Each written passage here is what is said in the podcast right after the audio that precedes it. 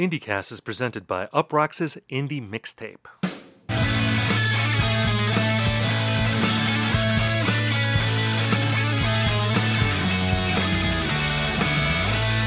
Hello, everyone, and welcome to IndieCast. On the show, we talk about the biggest indie news of the week, we review albums, and we hash out trends.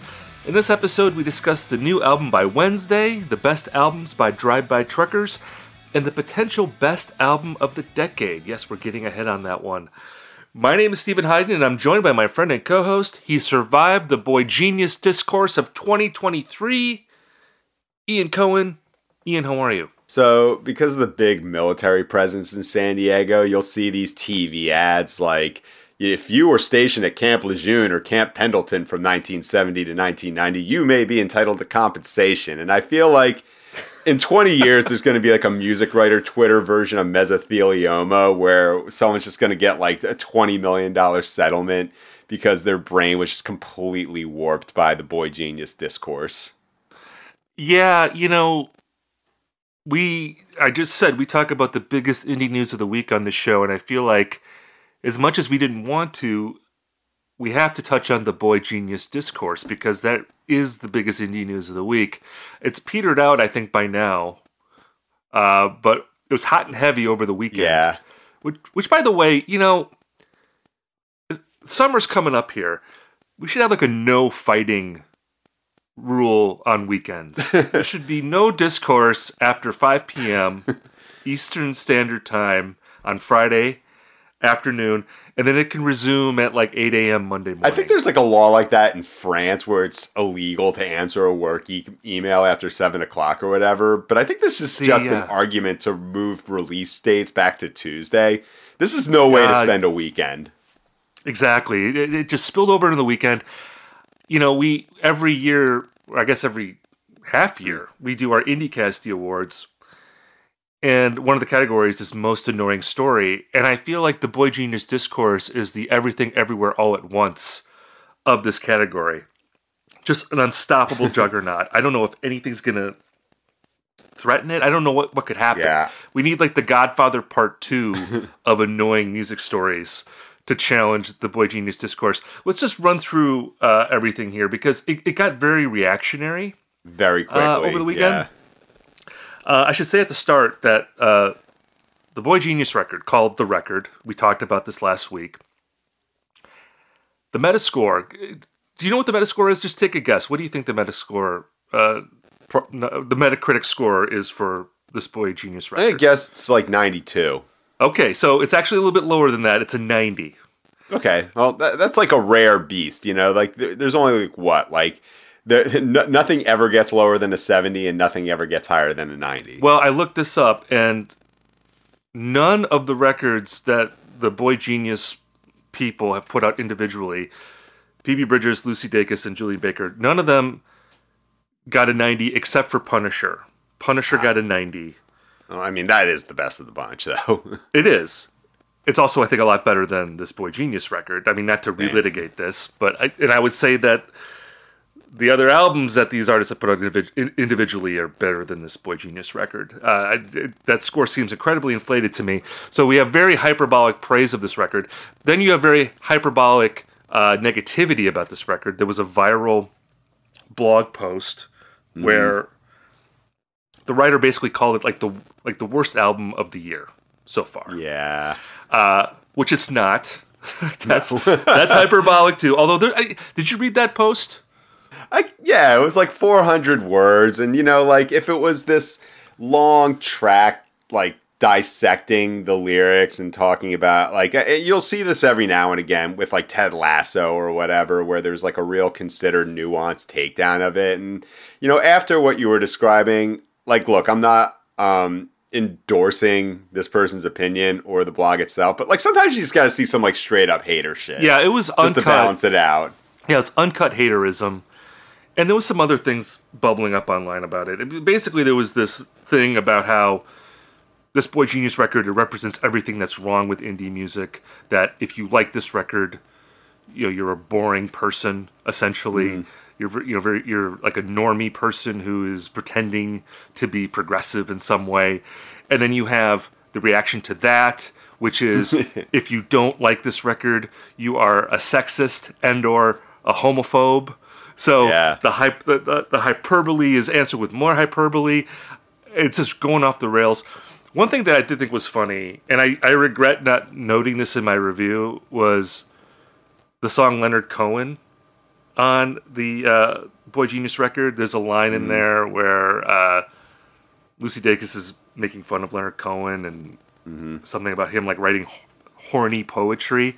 It's kind of a clunky line, and that Yeah. got like roasted. I think Vulture did an entire story about like how to properly reference Leonard Cohen in a song. They did, yeah. because like I- I his didn't Lana Del Rey did the same. Like she referenced the same Leonard Cohen song like on her record. Yeah, like that line's becoming kind of hallelujah level of like overuse. So uh, that part I get.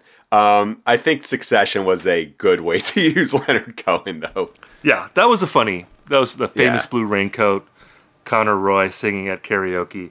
Um, but yeah, it just became this thing, and this happens with anything that breaks big in culture, where it's no longer just a record; it's a way to write about people that you think are annoying or Yeah. awful.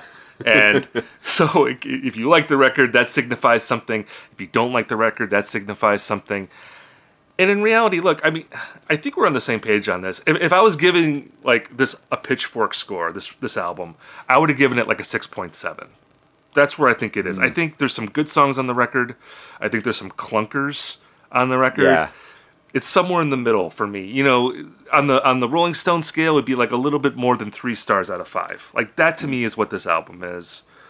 Is that where you're Yeah. at? I, I I think it's in the middle. It's not it's not a masterpiece, which is what I think a lot of the reviews were saying. Uh-huh. I think it's overstated. It's not the worst album of the year. like it's not Oh, that. It, it's somewhere in the middle. I think. Yeah, and I actually like the fact that there like it, there, there's like some of those clunky lines because uh, you know someone I think rightfully compared it to the 1975 in that it was a lyric that seems like it was written to be read rather than sung when you read it on the page it doesn't quite work but it just kind of reminds me of how much fun it is to have a band like the 1975 which is you know still pretty esteemed they make most year end lists, but you can make fun of them without worrying about ruining your weekend. Like I, I think that they, as long as they're around to just kind of represent that free, you can take a free shot at them, and there's some stakes, but um, yeah, I just I, I wish that we had more bands like that. I don't think Black Country New Road's popular enough to qualify, but they're also that sort of band where you can just say, yeah, this is this shit's annoying. The people who like it are weird. I don't like this, and like people are like, yeah, I kind of get it, you know. Yeah. Yeah. Boy Genius is not that band. I feel like No. if you're gonna take a shot at Boy Genius, you gotta be prepared to uh, take some shots yourself, which is fine. You know, look, I wrote a mixed review of that album. Some people didn't like it. That's fine. It's all conversation.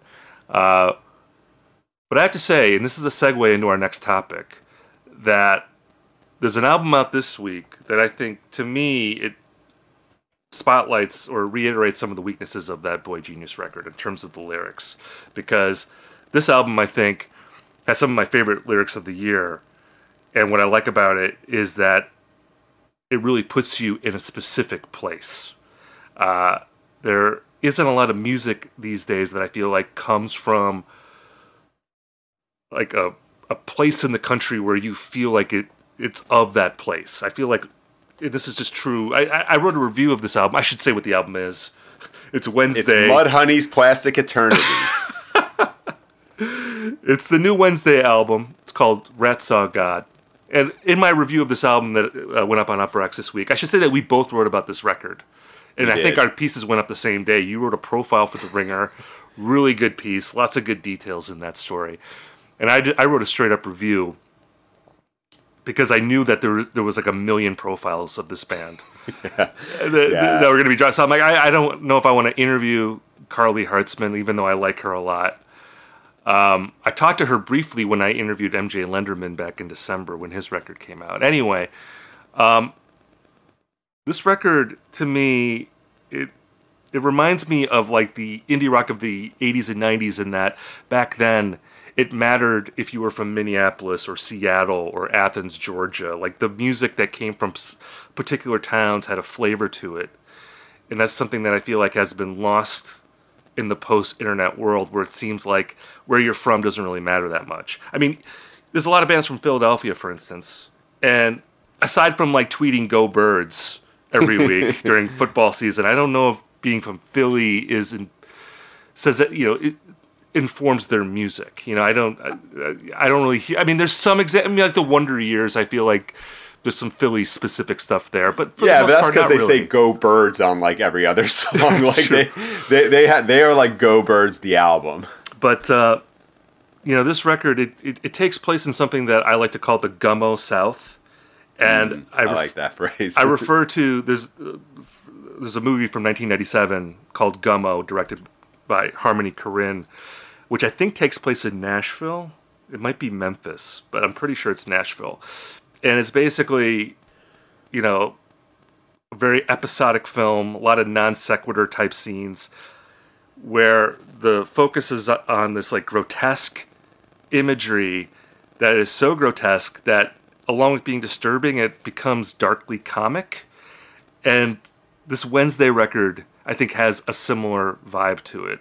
You know karly hartzman writes about burned down dairy queens and sex shops by the highway that have biblical names and houses that have cocaine and guns gun, guns in the wall and like bad sexual experiences that take place in cars. You know like all this kind of stuff that is taken from life and in life it feels mundane but when she writes about it in the songs it does that thing that art does where it elevates it and makes you really feel like you're part of this world i mean just like the type like the, the, the title of the first song is uh what is it? It's like rot, hot, rotten, rotten, hot, yeah, hot, rotten gla- grass smell. Hot, which, rotten I mean, grass smell, which I feel like just reading that fills my nostrils with the smell of like late July in the mm-hmm. South, you know, it, it, it, even in like in the Midwest, like I know what she's writing about there.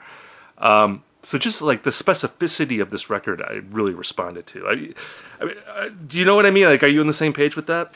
Yeah, because I mean, I first off, I, I, just have to give a shout out to Karly Hartzman, you Jewish excellence in the South. like once I read that. They, she went to like Jewish summer camp. Uh, we talked about that a lot. That didn't quite make the cut. There was just, it's like one of those like, oh my god, like this is such a cool thing. I want to share this, but you can't find any place in the article for it to make sense. So I got to cut it. But um, I think you're right in that that it, it is an album with a real sense of place. Um, and you know, having lived in numerous places in the South uh, throughout my life, that really uh, that resonated with me as well. I think that you're absolutely correct in that you know you could be a band from Philly just by nature of your sound if like I'll hear a band, I'm like, okay, they're probably from Philly just because they have a certain set of sonic signifiers that have absolutely nothing to do with the city itself. But I don't think this band could be themselves if they were from anywhere else in the country, which is, um, I think, one of the major draws of this band. Um, and also, and, this kind of carries off the boy genius discussion. Um, a lot of the deliberation about that record was about like how important it should be um, to consider like their public performance of friendship and like how people might be drawn to that after the pandemic. And I think that's what really helped Wednesday elevate themselves beyond similar sounding bands. And I think that's true now. Like I beyond the fact that it's like a big record and a good record, I just think a lot of people want to interview Wednesday because they seem like a fun band to talk to, which they totally are. Like they they lived up to everything I expected uh, when I interviewed them. MJ Lenderman or Jacob Lenderman, exactly what you would think talking to him. Uh, Karly, exactly what you think. The other two people are exact. They give you exactly what you expect, and they just seem like they really, really like each other uh, in a way that I think is unusual because a they're a band, and b they're you know not like kind of removed from online stuff. So um, you know, I, I, just really appreciate the fact they made a really good record. It would, re- I would not want that cognitive dissonance of like really liking this band, but like being kind of mad on their music. Yeah, and, and we should fill in some of the background here for people who don't know Wednesday. You know, we've talked about them on the show, but they're a rising band. They're still finding an audience, uh, and we both love them, and they're getting a lot of great press on this record. But this is a band from Asheville, North Carolina, uh, centered around this singer songwriter named Karly Hartzman. Uh, they really broke. I don't want to say big, but broke in like an indie big sense with their 2021 record, Twin Plagues. And that record really solidified this vibe that they have. It's been called country gaze, which is which is kind of it's, it's kind of a, a clunky phrase, but it's alt country with like heavy guitars that sound kind of like shoegaze, kind of like grunge. Like in my review, I likened it to uh, Southern rock opera, Car Wheels on a Gravel Road, and Siamese Dream, kind of being put yeah, together. I mean, that's in one pretty record. good. That's, Yeah. So it you know it has that drive-by truckers quality of storytelling lyrics about the South, with some of the alt country stuff from Lucinda Williams, Car Wheels on a Gravel Road, and then again like the grungy alt rock type guitar sounds that you get on Siamese Dream. What's fascinating to me about this band, because you're right, they are a band, and I think each person makes important contributions, but Karly Hartzman is basically like, okay, MJ Lenderman, I know you're a great songwriter, but I'm good. I can take the reins of this. This is my band. I don't need any songs from you. And she's totally justified. Like she Yeah. could carry this band on her own. It's just amazing to me that you have a songwriter like that good. And I, you know, MJ Lenderman, both songs, that was tied for my favorite album of, of last year. But he doesn't contribute any songs here. This is Karly Hartzman's band. This is her vision. And she is a different songwriter than Lenderman is. Lenderman, I think, is a more overtly comic songwriter. I mean, there is certainly pathos in his songs, I think, but uh, Hartzman, I think she also has funny aspects of her songwriting, but it is, again, this sort of observational surrealism going on in her in her lyrics. There's a lot of darkness going on, and similar to the Gummo comparison I made, some of the things that she writes about are so grotesque that they become funny because she just delivers them in this sort of dispassionate, deadpan way. Uh, and it's a really interesting perspective. And again, it creates a world that I think really jumps out. Uh, and you're right, there are other bands that are working in this vein, and we've talked about them on the show, this sort of countryish type songwriting with heavier guitars on it. But I think her lyrical perspective really sets Wednesday apart. And and that for me is like what really puts this record over. I, I like the music a lot on the record. The things that they're drawing from, I think I said this in my review. It's like if you made a record in a lab to cater to people with like my kind of taste, like this record would come out. But the lyrics, her, it, it- just her ability as a writer, I think, elevates it to something beyond just sort of catering to that kind of alt country heavy guitar type thing. Yeah, and for me, it brings up yeah, like not just drive by truckers in the lyrical sense, but I would also say Rilo Kiley, and I say this because like those two albums, like Decoration Day and The Execution of All Things, were just like massive for me when I was you know like 22 and most of my life revolved around like getting drunk and being stupid and like those lyrics like felt like they take place in a real part of the world which kind of separates it from a lot of not similar sounding music but like similarly written music that just seems like the lines the the like you could tell like which lines are supposed to be quotable but they're very like kind of twitter quotey.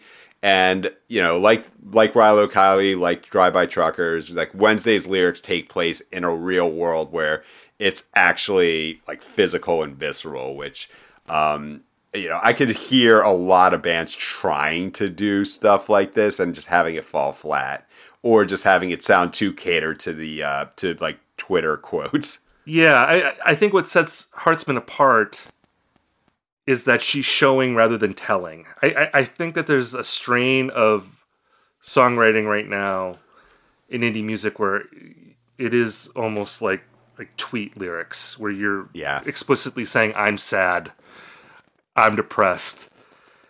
And I don't feel like Hartzman does that as a writer. I think she's describing scenarios where you can ascertain how she feels, but it's not just laying it out for you in a direct kind of way. And and I just prefer that kind of songwriting. I think again there there is a sort of like almost like a physical sense of her lyrics where you feel like you're seeing and tasting and hearing and smelling the things that she's describing, and it's a, it's a very sensory type of, of writing that I think is special, and I, I really respond to it. Um, I have to shout out too. I read a review on the alternative uh, by uh, Grace Robin Somerville. She used the phrase "dirtbag hymns" to describe this record. I like that think phrase I- a lot. I think in my the ringer one that we went with teenage dirtbag hymnals. See, yeah, it's a, the dirtbag hymn. Get that in there. I think that, that that's really good. Um, you know, one thing that you brought up to me this week when we were because we were DMing about this record is how is this record going to impact drive-by truckers? Because uh, you know, Karly Hartzman has been very vocal about drive-by truckers being an influence, and uh, she even like references drive-by truckers on this record. I think it's in the song "Bath County," which is one of the best Yep. songs on the record. Sings about she's uh, Narcan and yeah right yeah, Singing like, doing, drive- like hitting a guy with Narcan and then listening to Drive By Truckers, which you know is like a Drive By Truckers lyric if like they said Skynyrd. So. Right, exactly. And and you were like, you know, is this going to bring a younger audience to Drive By Truckers? Because I think you know, Drive By Truckers, they're a band. Know, they've been around for a long time. They, I think, like over twenty five years. Yeah, forever. And like, I love them, and and you love them, but they they are hampered, I think, by by two things. Number one is the band name, which even you know Patterson Hood himself. I have interviewed him many times, and he's often lamented that this name. I think he said, you know, it sounded good at the Star Bar in Atlanta 30 years ago. Uh, maybe not so much now. I mean, for people who are put off by the name, I, just imagine if like Hoobastank was as good as Radiohead. You know, I think there's a similar thing there where it's a dumb name for like a really smart band. Uh, so there's that thing. The other thing is that I think they're perceived as a band, especially if you're like 23 years old. They're perceived as a band that like your dad listened to. Like, like didn't you say that like that Lenderman told you he hated this band because his dad listened to them? Like, Yeah, like he he- likes them now, but he hated them at first. Yeah, which is like such a great detail. Uh, he said like you know my dad listened to them and like you know they heard us. And then when what turned him around is when they when he found out that uh, Patterson Hood, um, like people wouldn't talk to him after he wrote the song Buttholeville. Which again we're talking about a band called Drive By Truckers who made a record called Gangstabilly. Who made a song called Buttholeville, and you would figure like this is on some Ween shit, but um, yeah, I mean, I think this is exactly the kind of band, particularly in the South, that um, if you like this band, and mind you, I lived in Athens, Georgia, which was like their second home from 2003 to 2006, which is peak truckers.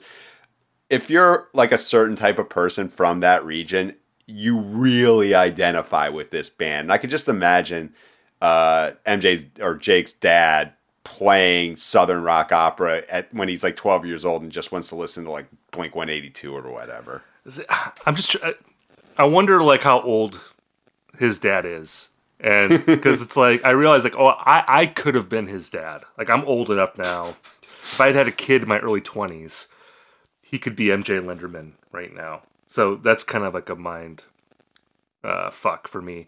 If you are into this Wednesday record, and you love the idea of like cinematic storytelling lyrics married to like heavy guitars. I really think that Drive By Truckers are like the best at that formula. You know, there's a lot of bands I think that Drive By Truckers get lumped into. Hold Steady, uh, Mountain Goats, you know, that generation of bands. I think Drive By Truckers is probably the best out of those bands. Uh, I- Wow. don't, don't you think? I would. I, I, mean- I, personally would. I, I feel like maybe I'm in the minority on that one, but I think that they're the best out of that Well, crew. I, I mean, I do, but it's only because you know I'm not like a huge Hold Steady or Mountain Goats fan, and you are. But that's well, I'm like, not a Mountain Goats bit- fan, really. I, I, Okay. I have to say, but I, I am a Hold Steady fan. But I think just like the length of Drive By Truckers' career and like the different things that they've done just puts them over the top for me.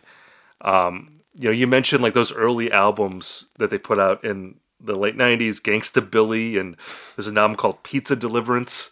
You know, Yes, that's the other one. there's sort of like a jokiness, I think, to some of those early records, and then uh, they put out Southern Rock Opera. I think that was 2000, That that was yeah, 2000 or 2001. I got that like in my last year of college at Virginia and you know, as somewhat like even though I'm not from Alabama and I can't really relate to a lot of the growing up stuff that Patterson Hood talks about, as someone who kind of is fascinated and repelled by the South while living in it, I mean, that was that stuff was just so massively impactful. Yeah. Um, on me, and you know, going to there's like nothing like seeing a drive-by truckers show on a UGA football weekend in Athens. Like some of the drunkest times I've ever had in public. They play like four-hour shows, and like I don't make it past the first. Yeah, they're passing uh, around like a whiskey bottle on stage. I don't I don't know if they still do that or not. They probably don't. um, but Southern rock opera is like really like where they arrive as who they are, and that record is notable as you as you said that you know Patterson Hood becomes this philosopher of Southern rock, where in one respect they're the epitome of a Southern rock band, and then in another respect they're they're critiquing Southern rock and Southern culture and what it means. And Drive By Truckers moving forward becomes this band that can you know be the band that plays in a college football town and play like a long drunken show, but they're also very thoughtful about social justice issues and addressing like the crappy parts of the South too, and mm-hmm. and, and pushing you know things forward in a in a cultural kind of way. I mean, I think like that run in the early 2000s, that we'll call it the Ian Cohen college run of Dirty South of a of a Southern rock opera Decoration Day and the Dirty South. That's like yeah. the probably the heart of their discography. And if you're gonna get started with this band, that's that's where you want to go first. Absolutely, because that you know, uh, Decoration Day is my favorite. I think that's the one where you know the Patterson Hood history lessons and the Mike Cooley character sketches and Jason Isbell's more personal kind of sad sack stuff are really the most in alignment. Dirty South is like just a tick below it, um, but yeah, like uh, that that's where you get like the three headed monster right there. And once that balance got thrown off, I think what was the two the 2006 one like a blessing and a curse that was like a 10 song album or something like that. And i had moved from georgia to california. I sort of lost track. Brighter than creation dark i remember liking a few songs off that though. But i mean if you start like i don't think you can understand this band without listening to southern rock opera. But um i think decoration day the next two are the best like end to end listening experience. Yeah, those are the two I think big masterpieces of of the catalog. I would go with the Dirty South barely over Decoration Day, and the reason why is because this three-headed monster you're talking about, you know, you have Jason Isbell, who at this point is the most famous songwriter to be associated with this band. You have Patterson Hood, who's the most prolific, and is again, I think, the mastermind of the band. And then you have Mike Cooley, who isn't the most famous and he's not the most prolific, but he's my favorite songwriter in the band. Is he the Lucy Dacus of uh, Drive By Truckers? uh, well, I don't know if I would make that comparison, just... but but he is the guy you know who has the highest batting average. When he does write a song, it is more often than not a total banger, and he has the coolest sounding voice. He absolutely looks, Zip City yeah, Zip City. Uh, he looks the coolest on stage. Yeah, absolutely. like he's the guy that you want to be when you see this band. And I think the he Dirty looks he looks like the guys he sings about, which I think is important because I think that aspect of like the whole setting the mountain goats is what sort of keeps me at a distance. Yeah, like right. Mike Cooley looks like he might stab some guy. exactly. Like yeah, because Patterson Hood is this gregarious, very kind man like you feel like oh, he would never hurt a fly. And I, I, don't think Mike Cooley is actually like a violent no. person or anything, but he just looks like a tough guy. He looks like if you put him in a corner in like a dive bar, he might break a beer bottle and you know go after your neck with like the broken bottle. Um, but uh, I just love his songs on the Dirty South. I think his you know like where the devil don't stay and and Cottonseed, which man. Look up the song Cottonseed. That is like a Cormac McCarthy novel. Just an mm. amazing mm. song uh, talking about this like hitman. Uh, it, it, it's it's incredible. Um, of the post Isbell records, I actually am a big fan of Brighter Than Creation's Dark from 2008. I uh, to me, I would put that with the classic Isbell records. It's a little long. It's like I think it's 19 songs. Yeah, it's long as fuck. But um, I still think there's some some of my all-time favorite Drive By Trucker songs are on that record. And I'll also say like like from the last say six seven years, American Band is a really great record, and it is it shows like the turn that they've taken in recent years in a more sort of explicitly political direction. And again, being this progressive band in like a southern rock milieu, it's a very interesting thing. And I feel like that in a way is also influential on a band like Wednesday. Uh, I think Karly Hartzman has even said that she became a fan of this band because they could be a southern rock band, but also have that progressive bent to it, and that's become yeah, more pronounced in in recent years. So definitely check out those early 2000s records if you don't know this band, uh, and throw in Brighter Than Creation's Dark and American Band in there too. But if, if you don't know this band, you're in for a treat. I think they have a great catalog. All right, well, let's get to our mailbag segment, and we're just going to answer some listener emails here for the rest of the episode because we've gotten a lot of emails lately. We actually had some really good questions uh, to ponder here. So thank you all for writing in. It's always great to hear from you. You can hit us up at indiecastmailbag at, g- at gmail.com. Uh, Ian, you want to read this first letter? Yeah, sure. So we got Jake from Austin, um, who's a big fan of the show, and Jake wants to know about album of the decade contenders, saying we are three years into the 2020s, and I was wondering if any album of the decade contenders have dropped yet. For example, at this point in the 2010s, we already had Good Kid, Mad City, Channel Orange, and Visions. If it was the 2000s, we'd have Is This It, Kid A, and Yankee Hotel Foxtrot. Uh, do you think that any releases from the last three years compare to those albums? And do we have any releases that have a chance of topping a best of list seven years from now? It's a great question, Jake. I I, I want to say Jake from State Farm. Here, I, I, when you said Jake from Austin, I was thinking Jake from State Farm. Um, Okay, so my short answer to that is no. We haven't in the last three years uh, had records compared. Nothing but trash and uh, nothing but trash so far. We haven't had a Kid A or a, is this it? I, I don't think. Um, I want to run this by you because th- this is an interesting question to me because the obvious difference with this decade versus those other decades that he was referencing is that this decade began with a global plan- uh, pandemic that grounded culture and everything else for two years or so. So that affected how many albums were, were released, how many albums were made, and just how we engaged with albums. And also, I think just our perception of time. Like, I know for myself, the early 2020s are a blur because we were all just doing the same thing every day. You know, it wasn't, we weren't engaging with the world in any kind of normal way. So I don't think you can really compare this decade to other decades in that respect. Um, there are albums that I think you could mention as being important and influential. But if I were to bet on whether the album that will be considered the best of the decade or the albums that will be considered the best of the decade. If I had to bet on whether those albums have already come out or if they're going to be coming out in the future, I would bet on the future. I just think that the pandemic threw off everything.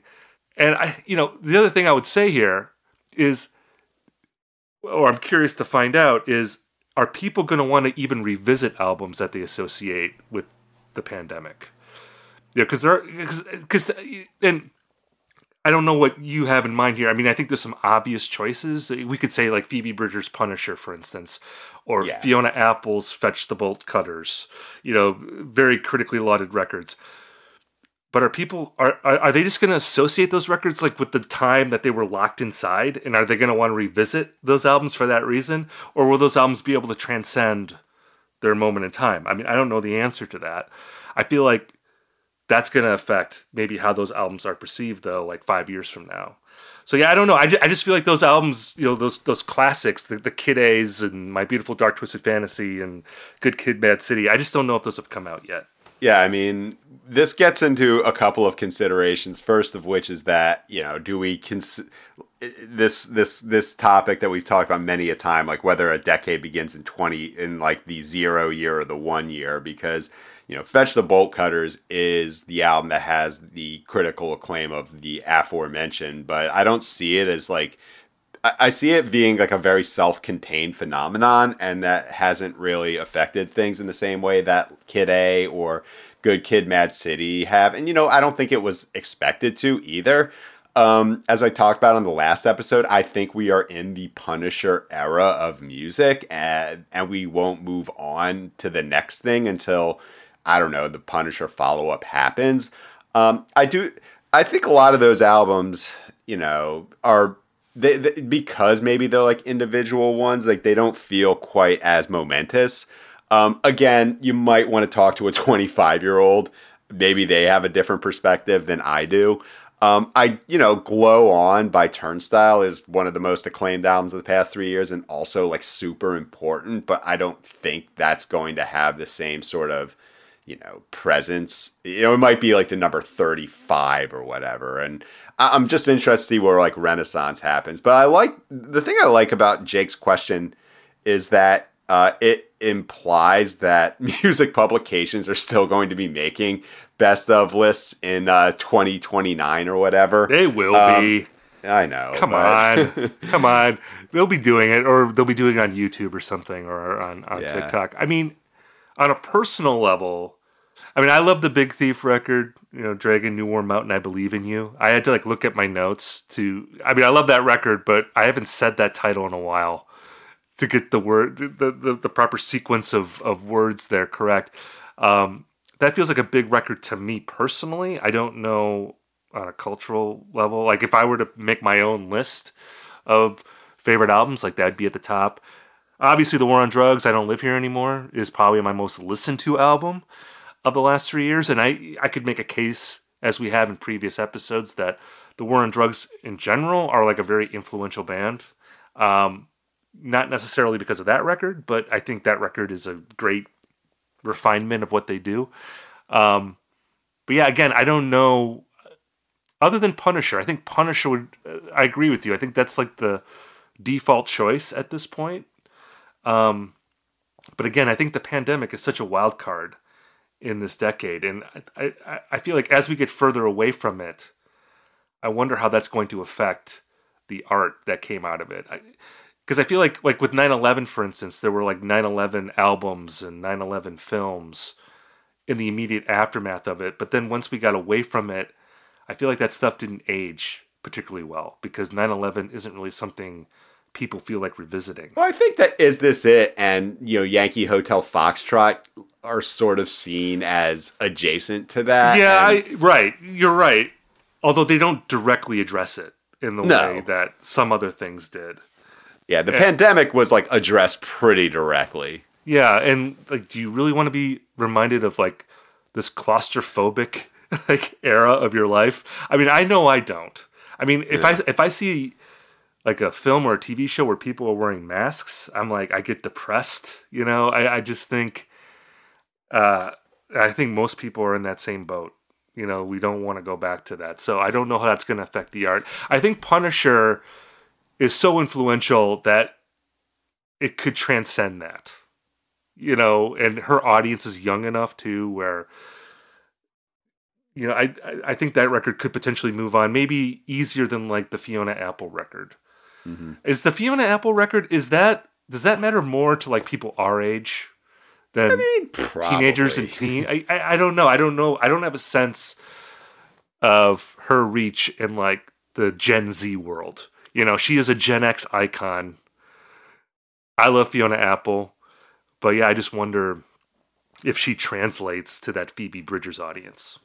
I, I also wonder some of the albums you brought up, like Big Thief and War on Drugs, and also I think you could put like Saint Cloud. That's like the uh, right the top. That's like the top, the, like the the big three of 2020: Punisher, Bolt Cutters, and Saint Cloud. It's like Saint Cloud is I, like the dark horse there because I feel yeah. like that's a record that it it's an album that is critically adored, but it you know it, it, never reached critical mass. It still feels like a record that you can feel like is yours. It, it, the conversation yeah. about it isn't like oppressive in any way. So no. that that's like a dark horse candidate, I think, in, in this conversation. Yeah, I think that that will hold up really well. And also, I just you know, with like Big Thief and War on Drugs and Waxahatchee, I just I'm not sure like those have like the critical mass around them the same way that Kid A or Yankee Hotel does, or if anything does. I mean, my guess is that you know by the end of the decade, I don't know, Rolling Stone will maybe put like folklore at the top, or you know, if we're talking like weirdo, like I think the weirdo message board sites like Rate Your Music or Album of the Year will continue. In that case, you know, ants from up there, it's uh, it's theirs to lose.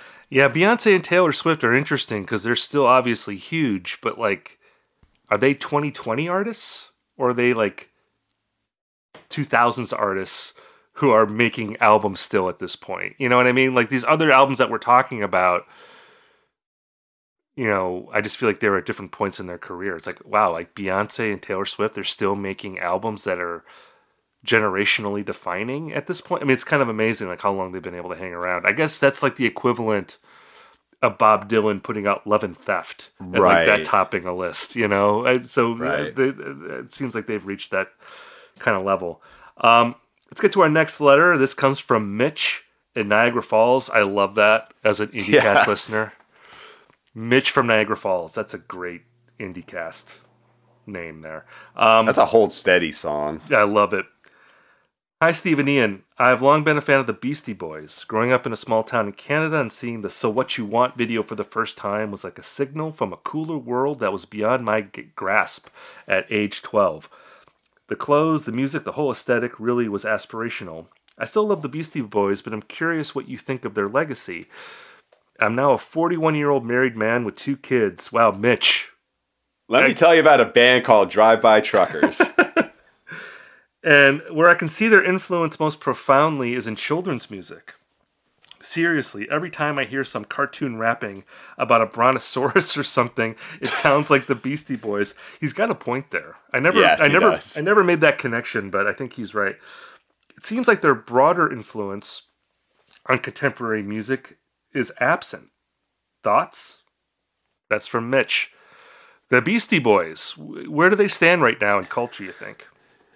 I, I, I, get what uh, Mitch is saying in that if we're looking at tangible impact in 2023, like despite the fact that I don't know if they have like any actual impact on like hip hop as it exists, you could still make like a Twitter joke in the intergalactic cadence, and you know you can get off some laughs about that. Like people know exactly what you're talking about with the dun dun dun dun dun dun dun. Like people seem to know that.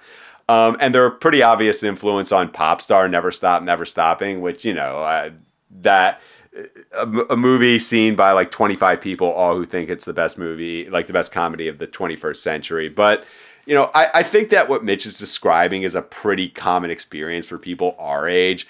Uh, the sabotage video, if you see that when you're a teen, it's it's the coolest thing you could ever possibly imagine. The Spike Jonze video, like they're a rap group, but they're making punk music, and I like a few of the songs. I like Intergalactic. I like this Fatboy Slim Body Moving remix, but if I never hear Get It Together again in my life, I'll be a happy man. Um, but I just remember, you know, like any MTV addicted teen, I would buy the albums and, you know, I'd like the singles, but I, w- I guess I wasn't in a position to appreciate, you know, th- this is back when they were making like funk instrumentals and songs about Buddhism. And, uh, you know, the- Mitch brings it up that the clothes, the music was really aspirational. Um, you know, the whole Grand Royal Extended Universe, which kind of adjacent to maybe the pulp fiction world of you know, just lionizing certain forms of kitsch. As I got to like know the Beastie Boys and like get into their whole meanings, I really kind of rejected that part of them. Like they just seemed emblematic of this New York centric idea of cool that I found to be, I, I just found it really unseemly. And also just the idea, like I, this is a personal problem, I know, but anytime art is presented to me as this will make you a better person, I just instantaneously want to reject it. That said, I do wish they were around. Uh, their career arc happened now so that like people could complain about how they got woke after Licensed to Ill. Like you'll see Ben Shapiro complaining about Paul's Boutique. Well, I mean, when did they get woke? That would have been. Was it Paul's Boutique or would it be like Check Your Head? I think check your head. Definitely ill communication. Like um, Paul's Boutique is like when they changed a lot sonically, Right, but right. you know they were still making like dumb shit songs. Like I mean, and I say Like that Hey Ladies like is on. Eggman, yeah, Yeah, Hey Ladies is on there and uh, is on Paul's Boutique. yeah, I lo- Eggman and whatnot. I love this scenario, like where Ben Shapiro is doing a show about the Beastie Boys getting woke. That's so funny. um, I recently revisited Licensed to Ill, like when I wrote my best debut albums of all time piece, and um, I really love that record. And it's probably the Beastie Boys record I'm most interested in listening to now. Maybe because it's the farthest removed from like anything that could happen now type album. you know, like just this unabashedly bro type record that has like Led Zeppelin samples and like Black Sabbath samples and uh, is really dumb but like in a smart way. I, I just think that's like a really enjoyable record. And I, I feel like that record has aged better than some of the 90s stuff. And maybe that's just I don't know. I, I, it's so tough in hip hop because it moves so fast, and like legacy artists tend to get left behind in kind of like a cruel way. Like, you know, like they're they're not allowed to hang around in the way that like old rock bands are. Like, a, you can have an old rock band that hasn't put out like a great album in 20 years, but people still want to see them and they'll still talk about how much they love them. That doesn't happen in hip hop really. So that's affected their reputation. I don't know. Yeah. I, I I just feel like in the '90s, like in the moment, they were like were they the most beloved band? I feel like they might have been. I feel like Yeah. they, they were the ones that were looked at as the hippest, best taste. You know, they kind of cut across all these different genres, and I don't I don't hear them talked about at all anymore. Yeah, I, I think that you know, gosh, if we're talking about like the Drive By Truckers is a band that your dad likes, I, and you know, I, to the point of like where Licensed to Ill kind of oddly holds up, maybe not like better. It's it. I, I I hear that because it's so distinct. It is almost like a Motley Crue record in the sense that like maybe its politics aren't great and um, and yet it's just such its own thing that it almost transcends time. It's like dated in a good way. Whereas, you know, a lot we, we talked about this with uh, De La Soul last time around, where like stuff like that and Public Enemy and um, you know that kind of late 80s early 90s hip hop is if you're of a certain age it's like the epitome of cool the epitome of you know music that was um, you know very sample based and so it's forth like And- comfort music. I think if Yeah. you were a Gen Xer, like that era of there's hip hop. so many. There's so many restaurants you can go to nowadays where like they'll play '90s hit, like Right. you'll they'll play like Wu Tang or whatever, and you know that's like totally normal. It's like the Motown of the '90s, really. It, it, It's so comforting to listen to that stuff, and it's it's funny to phrase it that way because at the time, you know, it was maybe perceived as dangerous in some Mm-hmm. ways or or edgy, and it's not anymore. To the point where you know, I'm sure there's younger people that maybe even think that stuff is corny now. I mean, Oh, I think, absolutely. I think there's an aspect of the Beastie Boys now that I could see scanning as corny to someone who's a teenager or, or 20s, like these white guys rapping and then doing like hardcore punk instrumentals at the same time. Well, they were corny to me a little bit in, the, in my teen years as well because you know when I was listening to like No Limit or like Nas or Wu Tang, I'm like, why do I need to like listen to these guys doing these like 1985 flows? Like you know, but the videos are cool. So, But I'm yeah, with, I'm, I mean, I'm with Mitch though. Like the "So What You Want" video, I remember seeing That was awesome. Yeah, and turning that up really loud, just being like, "This is like the coolest music ever." uh, so I don't know. See, this is another instance. Maybe we got to bring the endless scroll people on here, and just be Yeah. like, sit sit by Grandpa's rocking chair, and tell. I'm just gonna throw out bad names, and you tell me if if young people care about this uh, you know, and then and then Grandpa's gonna take like a three hour nap. Um, all right, what we have time for, for one more letter, and this is a short letter. Uh, do you want to read this one? Yeah, this comes from John John from Oakland, and uh, when you say it's short, it's Coheed and Cambria, yay or nay. So I mean, get to the point. I love it, John from Oakland. Um, We've, we, we, we've got we've had this format before, the yay or nay format. I've, who, like, who was that about? It was Incubus. it was about It's Incubus, which, by the way, this guy, Incubus touring with Action Bronson, like at the Hollywood Bowl. I, I, I almost want to go just to see what that experience is like for fucking Action Um, Bronson. I don't know. This this might become a segment on our show. Yay or nay? Someone just throws out a band, just like we're throwing out bands to the endless scroll people, so we can find out if twenty four year olds like like the band. People can ask us about Incubus and Coheed and Cambria.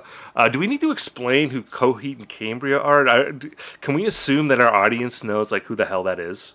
I get the feeling that our audience, in addition to buying Decoration Day, might have bought that Coheed and Cambria album from 2003 with a Favorite House Atlantic in Keeping Secrets of Silent Earth Well, okay. 3. See, I barely know what you're talking about when you say that. So maybe we should just give like a little bit of background on this band. Fine. Are they like what's the way to describe them? Like a prog emo band? Yeah, totally. So, um, back when I DJ'd a emo night, LA, like there was a time where I did that. Um, I would get like I remember someone came up and asked if I would play a Coheed and Cambria song. I'm like, no, I'm playing like late. You know, little did I know that uh, I was in the minority there. So they definitely. They definitely uh, emerged in an era where if you like Coheed and Cambria, you probably like, you know, My Chemical Romance or Fallout Boy. But the actual music itself is way, way, way prog. Um, you know, it's like straight up Dungeons and Dragons shit. And I say that lovingly.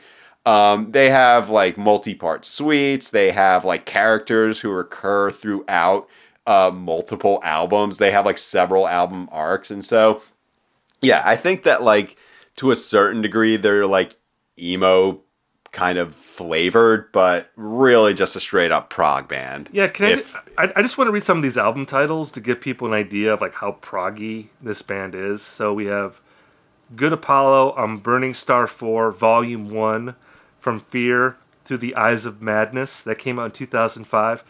Oh, that's one two- album title. That's one album title. Uh, Okay. 2007, Good Apollo I'm Burning Star 4, Volume 2, No World for Tomorrow. It's like they're throwing in, okay, because it says I'm Burning Star 4, the 4 is written in Roman numerals. So you think, okay, that's part of the suite, but no. they're dropping the Volume 1 and 2 after that. Then they have the Afterman albums, Afterman Ascension, then the Afterman Descension. That's in 2012 and 2013.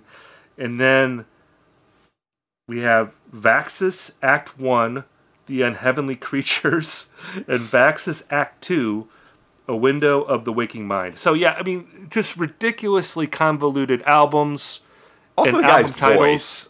Like, it's very Geddy Lee. Very Geddy Lee. So to get back to the question, I'm going to say philosophically, yay.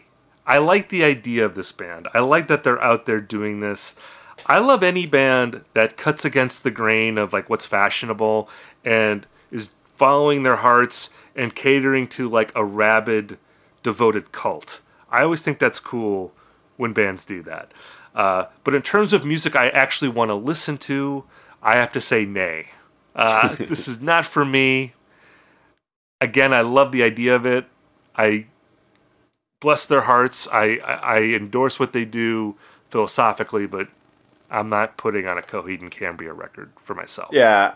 I, I put uh, I blurbed a favor House Atlantic when Vulture did the best emo out best emo songs of all time list, and I- think a lot of modern, I guess modern emo or whatever you want to call it, i- i- from a similar point where like you were listening, you could listen to the Strokes and this band at the same time, and so a lot of bands probably are influenced by both of them. But yeah, they I like the fact they exist largely because like whenever there's a band of this ilk that gets that popular for that long, they can take newer bands on tour. I think they took Foxing on tour once and you know, they kind of opened up a lane for Circa Survive and all those bands that I'm also not very into. And you know, my I would probably be able to have a lot more bylines and so forth if I like if I could pretend to like this band um, similar to Incubus. But yeah, I think it's a fun band to kind of front like you like online, um, rather than to actually listen to. But yeah,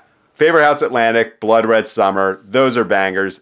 Can't say I've ever listened to anything else. Although I did try to sample the intro from uh, that 2003 album when I was like playing around on MPC because it sounds like pretty fucking awesome. So that, that that 2003 album is called "In Keeping Secrets of Silent Earth: colon three. Is the name of that album.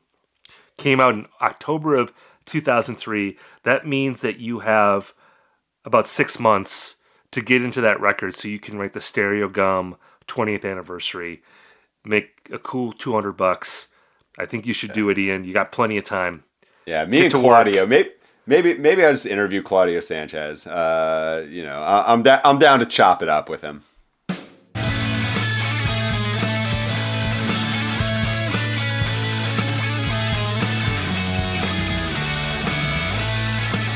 We've now reached the part of the episode that we call Recommendation Corner, where Ian and I talk about something that we're into this week. Ian, why don't you go first? So, you know, like most Fridays, I'll probably recommend listening to Braid's uh, Midwest emo masterpiece, Frame and Canvas. But this week, I'm going to do so because it's actually being reissued and remastered. It's a special 25th edition um, out on Polyvinyl. Uh, this is basically the album that you know launched Polyvinyl to a national uh, level. Um, so again, I know it's like kind of corny to recommend remasters or reissues because usually like they just throw in a bunch of B sides or they just make it louder than it was in 1998. But I think this one is this one actually makes a difference, not just in the fact that it's louder, it is, but um, it's it's a much different production aesthetic. Like there's more separation. The bass is you can actually hear the bass now. And this gets into like kind of hot take territory because J. Robbins is a guy who is super, uh, you know, super influential and revered in the emo slash post hardcore world. He produced Jawbox, Dismemberment Plan, Texas is the Reason, Promise Ring, and uh, some of those albums like actually don't sound that great. Um, so I'm happy he gets a second crack at him. Um, and so this one just sounds like it could be made in 2023. I think Braid is the kind of band that doesn't gets a little not underrated but underappreciated compared to like say Sunny Day Real Estate or American Football or even The Promise Ring because they just are so um, they're just a great band. There's not much more to say about it. But now, when you listen to this album, you get to see like how all four of them playing together is just this incredible beast of. It's like these are songs that are impossible to replicate on an acoustic guitar, and I think that's important. Um, so yeah, this is basically like everything that Midwest emo is capable of doing. This is the album. So uh, give that one another spin this weekend. So in my part of the of the world, uh, we're finally getting sixty degree days this weekend. So I am already picking out my patio soundtrack, my cookout soundtrack. I got big plans. I'm going to make beer brats this weekend. I think on Easter Sunday. Uh, I'm I'm pumped to be outside listening to music. So that's definitely informing my choice this week for recommendation corner. I want to talk about an album that came out last month that I will be playing, I'm sure, at some point on the patio. It's called Radiogate. It's by a band called Sluice. I think I'm pronouncing that correctly. S L U. It's Sluice. I believe it's Sluice, like Rhymes with Lewis, Lewis? except with an S. Yeah, Sluice. sure. S L U I C E. It's a uh, it's a project of a North Carolina singer songwriter named Justin Morris. And look, I'm going to do a very hacky thing here, and I'm just going to lift a line from the press release for this record because it really s- says it all more than I could if I was just going to rattle off a bunch of adjectives describing the music. Right at the top of the press release, it says recommended if you like MJ Lenderman, Songs Ohia, Will Oldham. I can't do anything better than that. This is Are these hymnals for dirt bags? these are these are hymnals for dirt bags. This is patio music through and through. This is music that literally will put a beer in your hand and a brat in your other hand. Uh, I can't wait to play this on the patio. I'm so excited. I'm going to be firing off tweets all weekend, just taking pictures of tapes, taking screenshots, and just saying hell yeah over songs as I sit in the sun and have a great time. It's going to be fabulous. So check out this record, especially if you're going to be near a patio this weekend. Radiogate by Sluice. I think what you're doing is putting into like the the ether the idea of like us doing a visual YouTube component of IndieCast where you're like doing the kind of like self cam and like raising the beer. I think people might want to see that. So Well, we'll like see. many. Yeah, let's. Uh, it's just another thing we're trying to manifest in the world. It's going to just be hell yeah or no hell yeah. That's going to be the only critical uh, application going on in that context. Uh, no other words are necessary uh, when you're on the patio. Uh, thank you all for listening to this episode of IndieCast. We'll be back with more news and reviews and hashing out trends next week. And if you're looking for more music recommendations, sign up for the Indie Mixtape newsletter. You can go to uproxx.com backslash indie, and I recommend five albums per week, and we'll send it directly to your email box.